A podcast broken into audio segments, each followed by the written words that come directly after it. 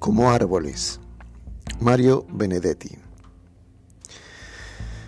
¿Quién hubiera dicho que estos poemas de otros iban a ser míos?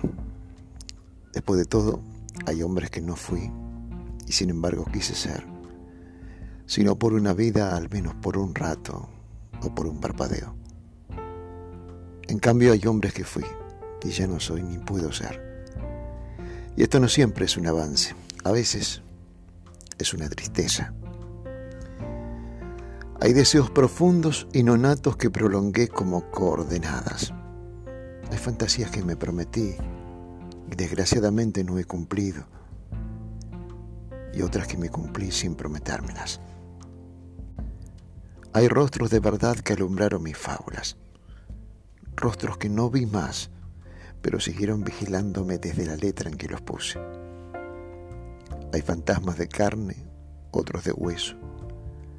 También hay los de lumbre y corazón, o sea, cuerpos en pena, almas en júbilo, que vi o toqué, o simplemente puse a secar, a vivir, a gozar, a morirse.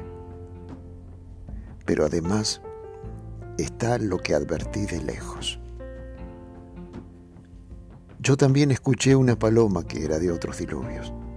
Yo también destrocé un paraíso que era de otras infancias. Yo también gemí un sueño que era de otros amores. Así pues, desde este misterioso confín de la existencia, los otros me ampararon como árboles, con nidos o sin nidos, poco importa.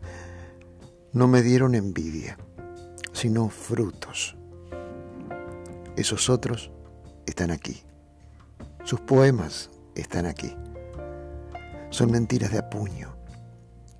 Son verdades piadosas. Están aquí, rodeándome, juzgándome, con las pobres palabras que les di. Hombres que miran tierra y cielo a través de la niebla o sin sus anteojos, también a mí me miran, con la pobre mirada que les di. Son otros que están fuera de mi reino, claro, pero además estoy en ellos. A veces tienen lo que nunca tuve. A veces aman lo que quise amar. A veces odian lo que estoy odiando. De pronto me parecen lejanos, tan remotos, que me dan vértigo y melancolía, y los veo minados por un duelo sin llanto. Y otras veces, en cambio, los presiento tan cerca que miro por sus ojos y toco por sus manos. Y cuando odian, me alegro de su rencor. Y cuando aman, me arrimo a su alegría.